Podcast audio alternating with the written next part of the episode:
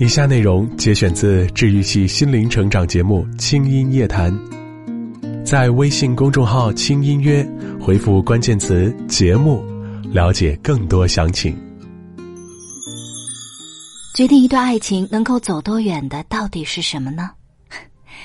如果你是一个在精神层面需求很旺盛的人，比如你非常享受北上广机会多多。既激烈竞争又能令自己飞速成长的氛围，你非常喜欢在这儿有这么多的演出，这么多的展览，这里的人们谈论社会热点、文化事件、焦点人物等话题，你是那么的感兴趣，并且乐意积极参与其中。虽然这里并不是家，但是在这儿你总是能不断结识那么多新鲜有趣的人，你的心反而在这样的氛围里更有归属感。那么，你就是适合留在北上广的。当然，这里的雾霾、高房价、紧张的生活节奏、拥堵的交通，就是你必须为了精神上的满足而要承受的代价。但如果说你没有这些精神需求，你要的就只是打打麻将、生个孩子、有套房子、过个小日子，你在北上广就是压力大、烦躁，不爱结交新朋友。而且看不到出路，那么你显然更适合回到家乡，悠哉悠哉的过完这一生。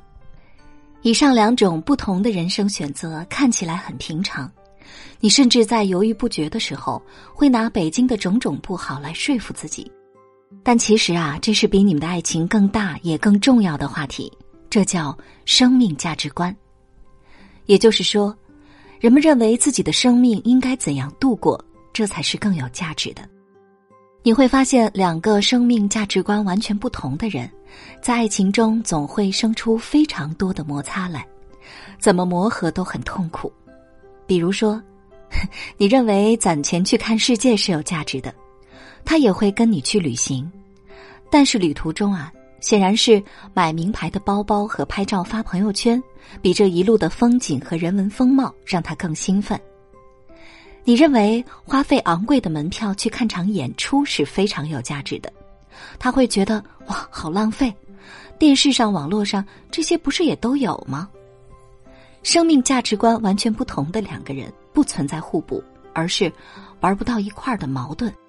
在亲密关系中啊，这种矛盾才是真正没有办法调和的。你们如同两种完全属性不同的植物，没有办法生长在同样的土壤。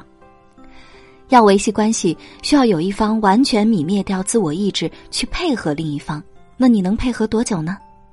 其实啊，在心理学看来，是精神需求的匹配度才决定了一段恋爱能否走进婚姻，以及能走多远。选择都没有错，错的是为了成全而违背自己的心。所以我的建议是啊，你需要安静下来，先去努力跟男友沟通。尝试发现两个人生命价值观里的差异，以及你们彼此的接受度。先别用爱情去决定你的一生。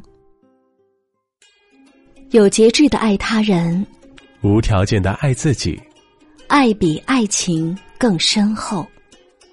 轻音夜谈第二季，有桩小事叫爱情。更多节目详情，请关注微信公众号“轻音乐”。